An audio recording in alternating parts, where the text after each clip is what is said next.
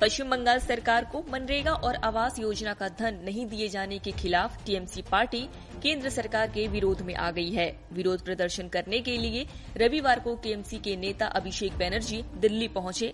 इससे पहले एनएससीबीआई हवाई अड्डे पर पत्रकारों से बात करते हुए बैनर्जी ने कहा, जब तक केंद्र बंगाल के लोगों का सही बकाया जारी नहीं करता, तब तक आंदोलन जारी रहेगा। टीएमसी नेता ने कहा, यह एक बार फिर बंगाल के प्रति भाजपा के सौतेले रवैये को दिखाता है। भाजपा बंगाल के लोगों के बकाये का भुगतान जबरन रोक